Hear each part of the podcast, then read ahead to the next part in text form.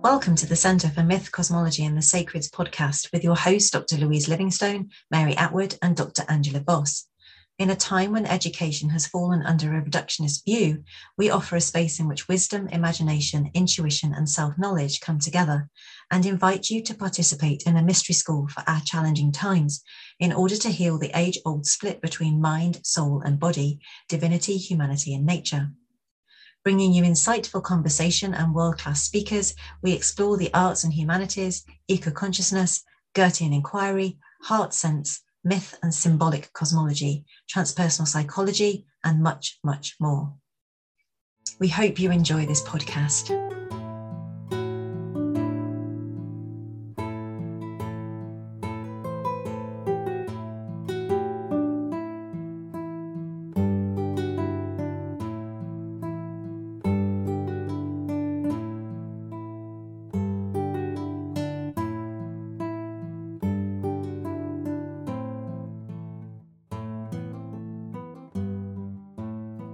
So a warm welcome to you, to the Centre for Myth, Cosmology and the Sacred for the first part in our Shakespeare series, which is running over 3 consecutive Sundays. And my name's Louise Livingstone. I'm here with Mary Atwood and Angela Voss. We're the co-founders of the Centre for Myth, Cosmology and the Sacred. So it's lovely to have you here with us. And I'm now going to pass to our friend and colleague, Geoffrey Cornelius, who's going to introduce Joseph to us today. Thanks, Geoffrey. Thank you very much, Louise, and thank you, Joseph, and thank you all of you for being here. It's really an honour for me to introduce Joseph. I think of the group of us here, me and Angela, are probably 2 actual people who were directly taught by Joseph, so we go way back. And I did want to just talk to you a moment in introducing Joseph about these remarkable intellectual and spiritual transmissions that occur, because in some ways, Joseph might not be pleased to be called this, but he's in some senses a grandfather, or at least a grand uncle, of the current myth, cosmology and the sacred. He really is, because I'll just give you a bit of that history. I first came across Joseph when I was fortunate enough to enroll on an absolutely groundbreaking MA at Kent University, MA in Mysticism and Religious Experience. This was run by a holy trinity of marvellous characters called Peter Moore, Leon Schlamm, and Joseph Milne.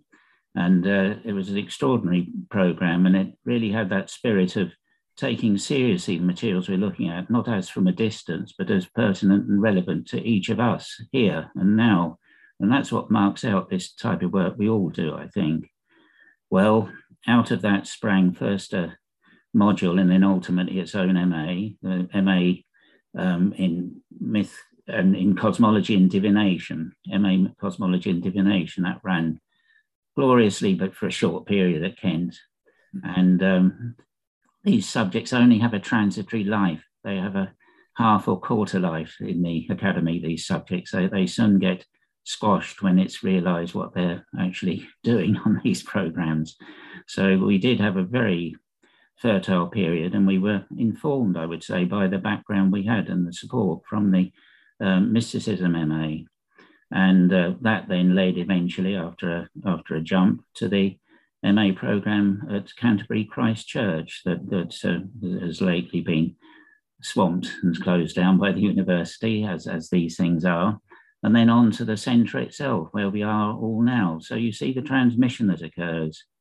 And I won't go on at great length, I could, and I mustn't take up the time, but I'd like to just explain to you my own involvement here.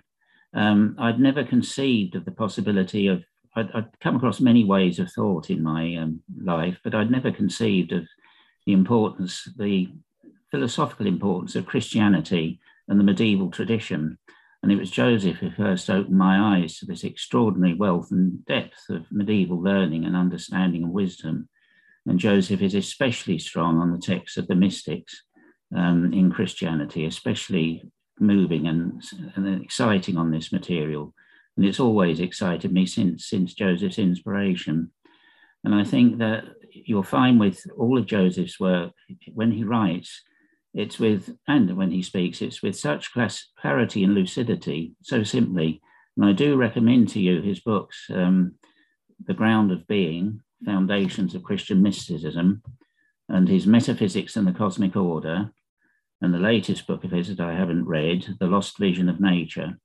Now, in these texts, you'll find Joseph writes with such simplicity on very complex subjects, and without reams and reams of subsidiary footnotes, but with tremendous learning behind it. So it's for your clarity and lucidity, Joseph, that we thank you so much as a teacher and as a grandfather of our current gathering. Welcome to you. Welcome to you very much. Thank you, Joseph. Thank you, Geoffrey. That's very kind of you. And you've also been inspirational all these years as well. So, thanks, Joseph. So I'm going to launch now into my prepared text.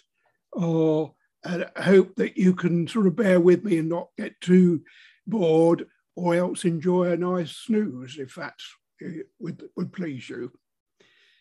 So, yeah, the theme is the law of nature and the law of drama. So I'm linking these realms of law together. That's what I hope to unfold in what follows. So, beginning. In the opening scene of any Shakespearean play, we get an immediate sense of something unfolding which must ultimately be resolved. This is the case in the comedies and the tragedies. In the opening scenes of Hamlet or King Lear, for example, there is a sense of foreboding, of something dark that is about to play itself out. In these plays, it is presented before the main protagonists enter. In the comedies, by contrast, although they also begin in some conflict or choice between alternative fates, they have a sense of light and hope that all shall be well by the end of the play. As the plays unfold, the essential conflicts intensify, and resolution more and more points in one way or another. This unfolding of conflict and impending resolution is what engages us in the plays, or gives us a sense of commitment to what must unfold. We have an innate sense of form, which lies at the heart of what the philosophers call the narrative sense, the sense that grasps things as coherent events. In our own lives, we have a sense of narrative and our own engagement with history, with the history of our times, also has a narrative sense, a sense of concern for what is to be, an anticipation of what future destiny holds. Now, this narrative sense can be traced back through all history and all cultures. It is foundational to the human way of apprehending existence.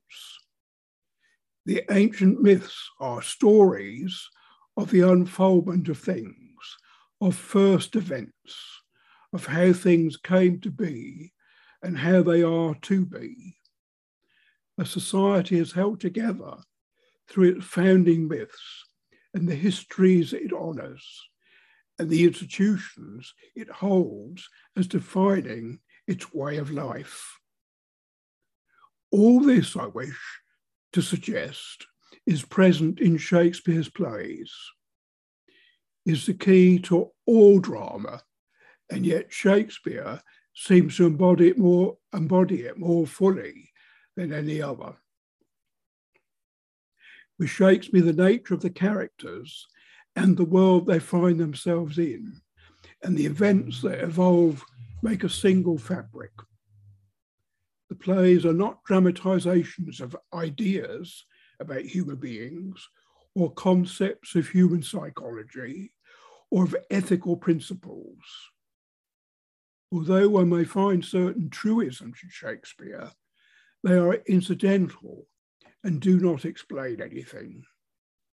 They are meaningful only in the context in which they are spoken and by whom they are spoken. So the narrative sense, the sense of form in events, and the way characters are taken up in them is prior to conceptual explanation of things. The great myths of the creation of the world are prior to scientific theories because they are more primordial, because they are a more primordial mode of apprehending the mystery of existence. The Bible, for example, is entirely a telling of events. It has no theories of anything, not even a conception of nature. It speaks in the primordial symbols of the relation of the realms of heaven and earth. Theology and contemplation spring from this, but not scientific or rational explanation. So there is an obvious connection here between Shakespeare and the Bible. In a Shakespearean play, different realms coexist, and there is an interplay between them. First of all, there is what we might call the cosmos of each drama. It is no accident that the famous theatre was named the Globe, for the stage of drama is the cosmos itself.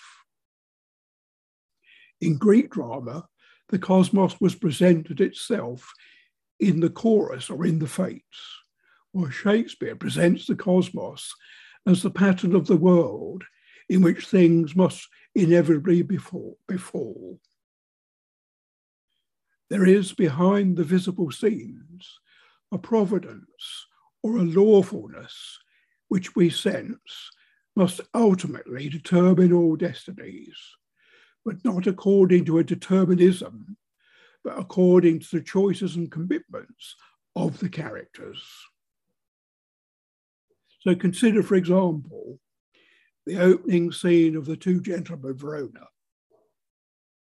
Here, Valentine commits himself to a quest for honour in the world, while his friend Proteus commits himself to the love of Julia.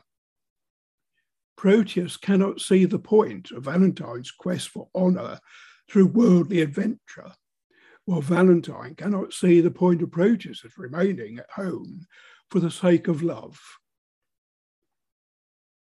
Their different commitments or quests shape their conception of the world. So the world in which they each move is the world they each see, the world as each see it. But the actual world is not as either see it, or rather each sees a half which the other does not see. So homekeeping, love and honour, and honour-seeking, adventure, are in truth not contraries, but must be conjoined. We may be sure that Providence will intervene in both their plans and compel Proteus to combine love with honour and Valentine to combine honour with love. And that is how the play finally resolves. It is an easy and delightful early play, yet it has the elements of the later, more complex plays. Through their specific commitments, Proteus and Valentine will be compelled by the lawful order of the world to learn what they initially failed to see. And this learning process will involve an inner transformation of character and a new capacity for outward action. Their respective beloveds, Julia and Sylvia, themselves embodying different aspects of love and honour, will complete them. So in the love comedies, love and virtue must be united. And that's a theme that runs through all the love comedies. Love and virtue must come together. The tragedies likewise trace the unfoldment of commitments made by the protagonists at the outset of a play. Take, for example, Richard III, who, finding himself in a time of peace and the delights of courtly life, cannot partake of such enjoyments because of his deformity. And so he makes a great resolution in his opening soliloquy of the play. And this is what he says. And notice what he's saying here is an assessment of his situation and a resolution that will then lead to the unfolding of the play. This is what he says. I, that am curtailed of this fair proportion, cheated of feature by dissembling nature, deformed, unfinished, sent before my time into this breathing world, scarce half made up, and that so lamely and unfashionable that dogs bark at me as I halt by them. Why, I, in this sweet piping time of peace, have no delight to pass away the time, unless to spy my shadow in the sun and descant on mine own deformity. And wherefore, since I cannot prove a lover to entertain these fair, well-spoken days, I am determined to prove a villain and hate the idle pleasures of these days. Plots have I laid, inductions dangerous, by drunken prophecies, libels and dreams, to set my brother Clarence and the king in deadly hate, the one against the other. And if King Edward be as true and just as I am subtle, false and treacherous, this day should Clarence closely be mewed up about a prophecy which says that G, that is Gloucester, of Edward's heirs the murderer shall be. Now, what about that for a resolution? It sets in motion dark and dreadful events. But note that Richard puts the blame of his condition on nature, cheated of feature by dissembling nature. This is a colossal accusation. Can nature be thus so false and cruel? Is there a moral aspect to nature?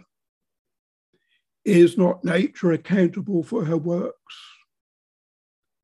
Whatever the answer to such questions, nature has dealt Richard a poor portion, and from this he will deal a great blow upon the kingdom of England by setting deadly hate between his brother and the king. He will become subtle, false, and treacherous, as though in vengeance upon nature being thus with him. His design for action is therefore determined by his interpretation of nature and implicitly in the order of the cosmos. He has no reason to be an enemy of his brother or the king, save that nature has made him incapable of partaking in the soft delights of music and courtly life now that war has passed. Such order, personified in this lascivious pleasing of a lute, is now his enemy and dissembling his companion. Nature, having played false with him, he will be false to life. Now, there's some resolution. Now, it would be all too easy to psychologize Richard's condition, but that would be to divorce him from the unfolding drama. This new state of peace the court is enjoying lies in peril, and all are oblivious of the temporality of peace, and therefore blind to Richard's subtle, false treachery. The world itself cannot rest from troubles, and the delights of peacetime can blind the kingdom to the ever-present threat of chaos and disorder. All the characters of this play are bound up with the curse Richard has felt himself provoked by nature's dealings to set upon. So this is important. In every play, all participants are implicated in the web of events, from king to humble peasant. There are deeper connections in events where the seeds of time and destiny grow beneath the outer appearance of things. Nature has created the grossly deformed Richard, and no amount of explaining away changes that. Shakespeare's plays, just like the ancient Greek tragedies, defy all such explaining away.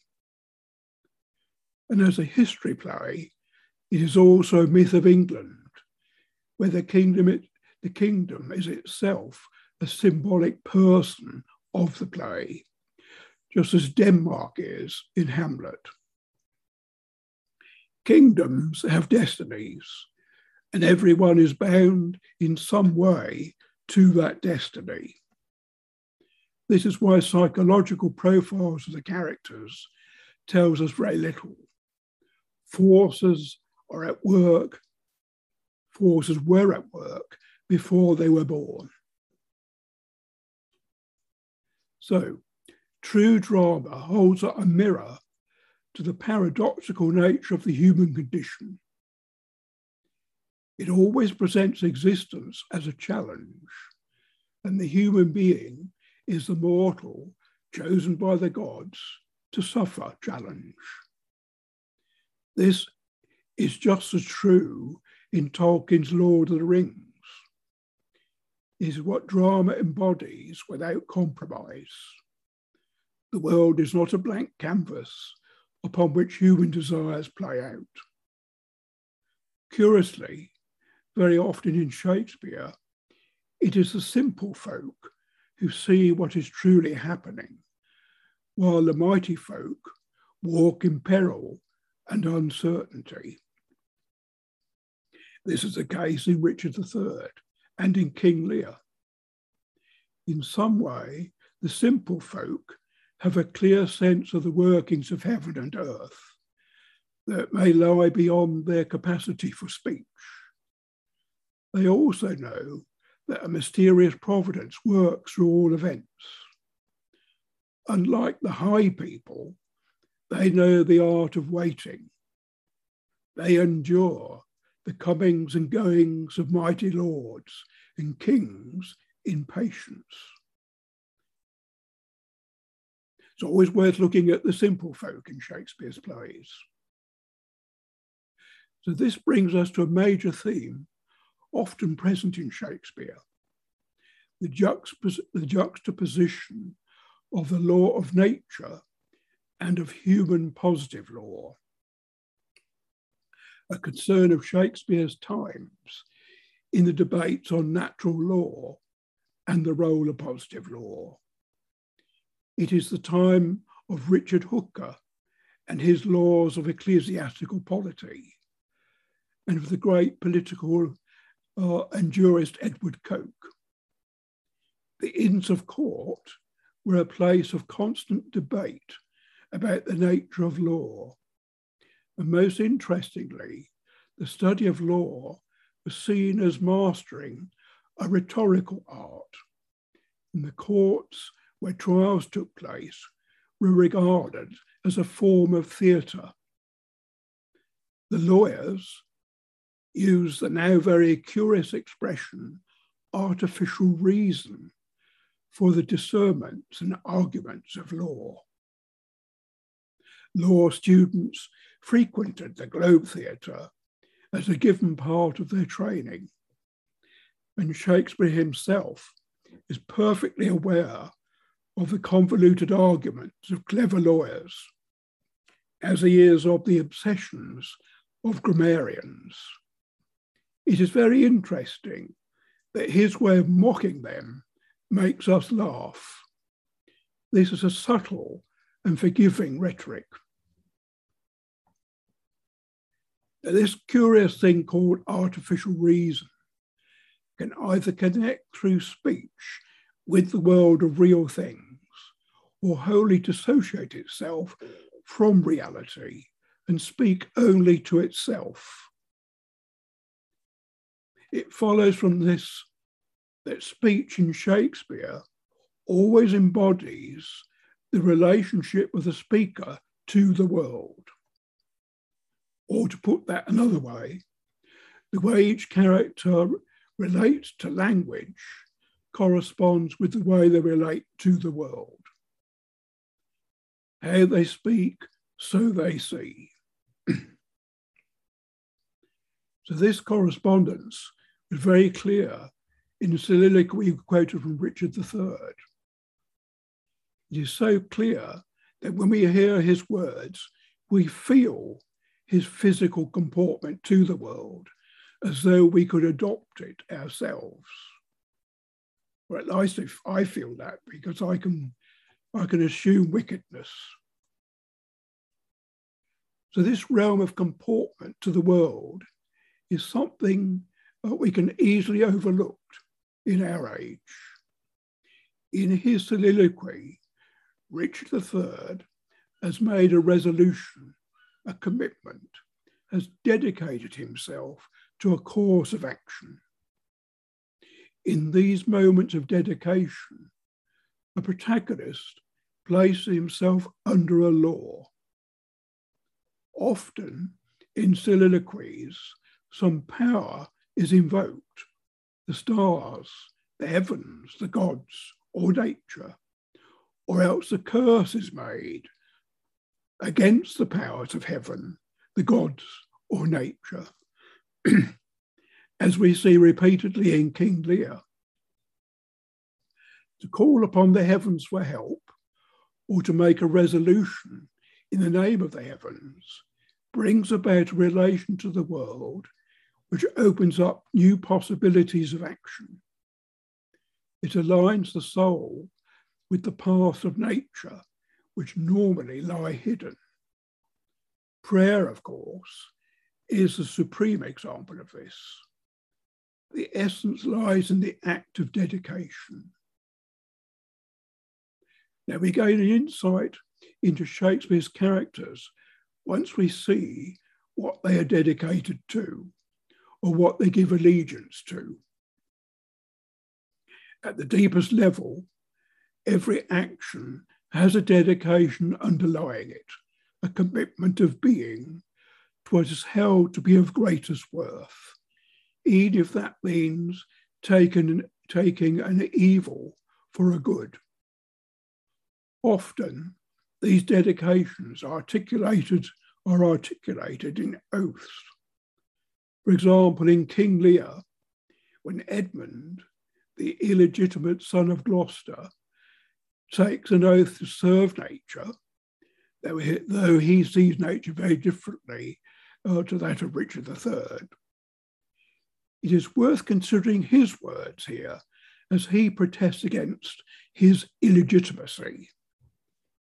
So Edmund says in his soliloquy, "Thou, nature, art my goddess. To thy law my service is bound. Wherefore should I stand in the plague of custom and permit the curiosity of nations to deprive me?" That's the end of that quote. Let me remark on that. Edmund's complaint is that Edgar, his legitimate brother, should receive Gloucester's inheritance merely by the fact he was born 14 months before him and made legitimate merely by the curiosity of nations, that is, by arbitrary human laws and customs. Nature, in his view, makes no distinction between legitimate or illegitimate, between nobly born or bastard born. Not only that, by cunning device, illegitimate can be made legitimate. So in his words, he says, fine word legitimate, well by illegitimate, if this letter speed and my invention thrive, Edmund the base shall top legitimate. I grow, I prosper. Now, gods, stand up for bastards. Always enjoy using that word. Now, a whole host of things are compacted here which are worth drawing out. First are the laws and customs of nations, arbitrary in essence. So that's a question. Are the laws and customs of nations arbitrary in essence? And can they therefore be superseded by the goddess nature?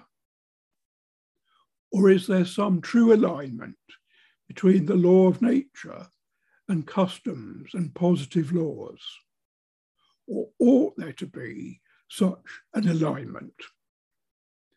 These questions run through the whole play.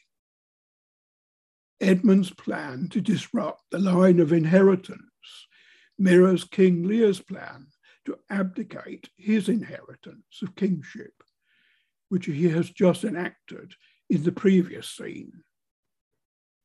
The chaos brought about in this play lies in the various protagonists seeking to align themselves outside the true order of things, both in terms of custom and in terms of nature. Thus we see a sequence of false allegiances. Edmund's invention can no more succeed than Lear's division of the kingdom or the tyranny of his daughters, Goneril and Regan. Is the play about the disruption of the law of inheritance, which has been decreed in the cosmos. Law and convention clash. Now, these alignments or dedications concern the way Shakespeare's characters act in the world. Each dedication is an outward comportment. That is why they cannot be reduced to psychological motives. The inner life of Shakespeare's characters corresponds with their outer life, with their deeds. Words and deeds are actions that bring about consequences.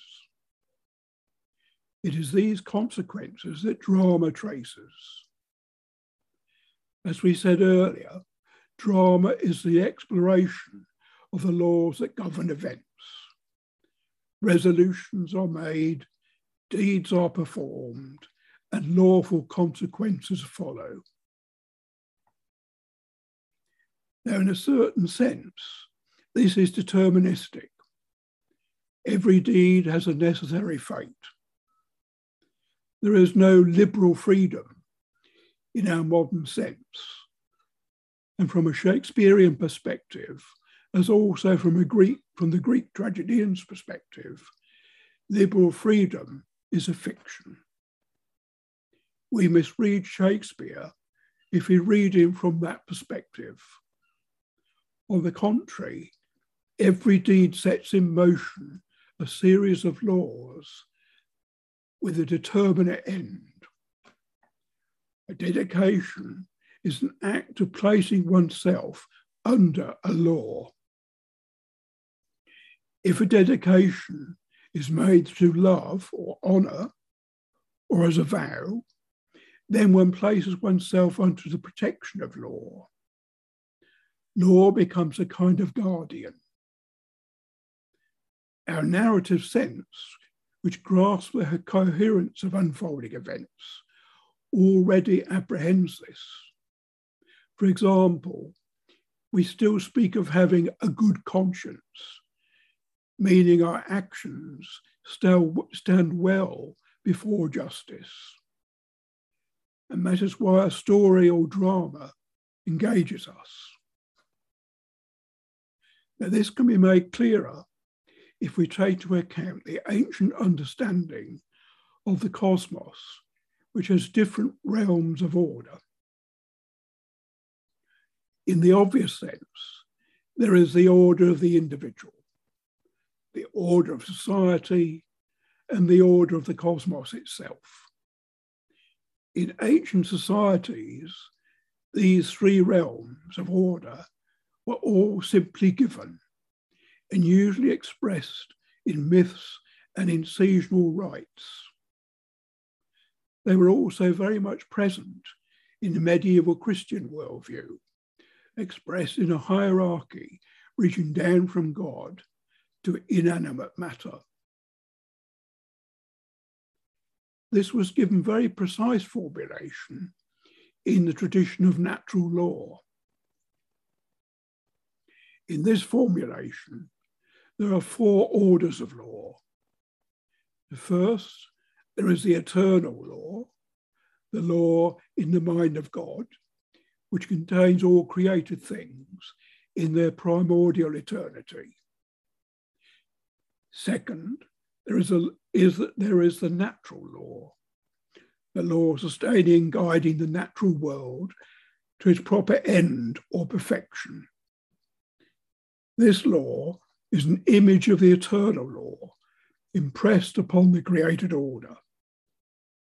It is also the moral law implanted in every human soul, which shows itself where reason shapes action to the good.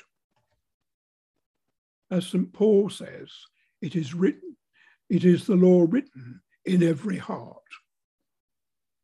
Third, there is human law or positive law, the laws made by societies for their governments.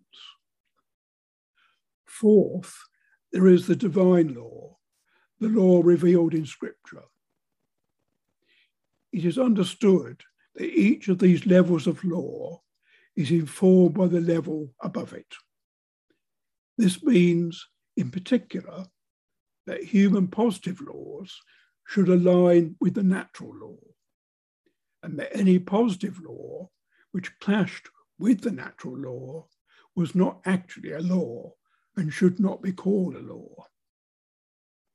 So this relation between natural law and human positive law is given full expression by Richard Hooker, who we mentioned earlier, and who influenced the English Constitution at that time. The important thing to understand about these orders of law is that they are directed toward the good of all things. The good of each being is the full flourishing of its nature in harmony with all other beings. Another way of saying this is that all things are guided by providence towards their natural perfection. Ultimately, all beings desire mystical union with God. That is their true end and calling in the Christian vision of natural law. Now, these abstract metaphysical formulations of law are not going to inspire the poets. I mention it here because they are present in Shakespeare, but in symbolic form, in the powers and properties of nature, of the gods, or of ghosts or witches, as well as mythical creatures, such as the fairies in A Midsummer Night's Dream. In drama, the invisible is made visible. A disruption in the human order is manifest in storms and floods or strange aberrations in the natural order, such as when the horses eat each other after the murder of Duncan in Macbeth. It is discerned in the configurations of the stars and in the signs and omens of the times. Human deeds and cosmic events are bound together. The greatest affront to the law is to declare oneself the law as Goneril does to Albany, her husband, in Act 5 of King Lear. The laws are mine, not thine, she declares, to which Albany responds, most monstrous. She speaks no further word in the play and is shortly afterward found dead. To usurp the law, to make one's own will the law, is an act of self-destruction. It is not only forbidden in the order of things, it is ultimately impossible. But while natural law is not presented abstractly by Shakespeare, the question of justice and a higher law is often represented. For example, in the famous speech of Portia on the quality of mercy not being strained, where Shylock has used the law for vengeance, or as Lex Talonius, as the law books call it. That is to say, to use the law as an act of vengeance is the greatest way of breaking the law. But the most frequent representations of different orders of law are between the city or court and a forest or some desert place. In A Midsummer Night's Dream, for example, the harsh law of Athens, which places paternal will above love, is overcome in the magical realm of the forest, where love can transform poor human law into pure goodness. Or again, in the Comedy of Errors, where draconian law of Ephesus pronounces death on all visitors from Syracuse is finally repealed. Justice, however, is an ambiguous thing, and it is worth observing that modern jurisprudence is very hesitant to define it. Plato's Republic remains one of the most penetrating inquiries into the nature of justice. In modern positive law, there is scrupulous avoidance of identifying law with morality of any kind. Modernity has no cosmos to situate law or justice in. One of Shakespeare's plays that deals with the profound difficulties of distinction between the legal and the just is Measure for Measure, the only play that directly refers to the Bible in its title, where the Bible says, "For with what judgment ye judge, ye shall be judged, and with what measures ye meet, it shall be measured to you again." That is the manner in which Angelo conceives the law when made deputy to the Duke of Vienna. He applies law rigorously, yet seeks to commit the very crime of adultery he has condemned Claudius for. The Duke, in disguise, watching over all that befalls in Vienna in his absence, contrives to trick Angelo into an assignation with his true beloved, with whom he broke his vow to marry. When exposed for his crimes at the end, of the play, he requests death and no mercy, applying to himself the same blind adherence to the letter of the law he had applied to others. It is only when the Duke, throwing off his disguise as a friar, exercises his higher authority and shows mercy to Angelo, that Angelo realizes that law and justice have a deeper aim than meting out measure for measure. This is a much unappreciated play. Yet it shows with enormous clarity that justice is not an end in itself. In a profoundly Christian sense, the law is not to be laid aside, but fulfilled in a higher aim of transformation of the soul and even transformation of the world. The law is a guide of things to their true ends, not an end in itself.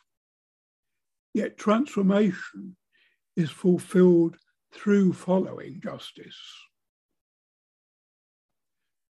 Not only is Angelo redeemed through mercy, the vow of marriage he had broken with Mariana now returns at the end of the play and is fulfilled. Angelo's suitability as deputy to the Duke at the beginning of the play lies in question because he had broken his vow of love. The breaking of vows has consequences, just as the dedication of action has consequences. Words are deeds. What is measured out in them will be measured back. Yet in this play, as so often in Shakespeare, a just desert is never a true resolution of a drama. It is in fact dramatically unsatisfactory. Modern revenge dramas are never satisfactory. Our narrative sense demands more than an equaling out of things. Somehow, a wrong has to be transmuted into a greater good to bring about full resolution. And this Shakespeare always accomplishes. On this point, it's worth recalling a remark in Plato's Laws, his final dialogue. Here, the Athenian stranger says that one should never rejoice when a bad person suffers a misfortune. While it may seem that fortune has dealt them what they deserve, it will not improve them. Rather, it will make them worse and lead them into bad company. And this in turn will harm the whole society. On the contrary, such people should be reformed and learn the art of virtuous action, thus liberating them from the evil consequences of their actions. That would be real justice. Justice aims at bringing individuals and society into harmony and perfection. And the art of administering justice includes the art of restoration of harmony. This is the special skill of the Duke in Measure for Measure. Now, drawing to a close, so commentators, Shakespearean critics, pass harsh judgment on this play, finding fault with the Duke, Angelo, and with Juliet. But this is to forget that Vienna needs to be reformed. And that it is this that the Duke sets about to accomplish by making a moral absolutist, Angelo, his deputy. Once Vienna gets a taste of absolute justice in the harsh letter of the law, it will be open to a higher good. And Angelo himself must experience the harshness of the law in order to realise justice is not attained that way.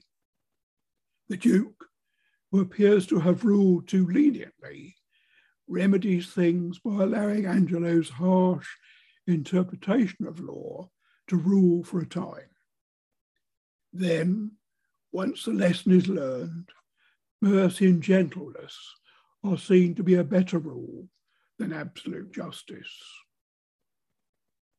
But this is known only through the transformation of Angelo and implicitly throughout Vienna.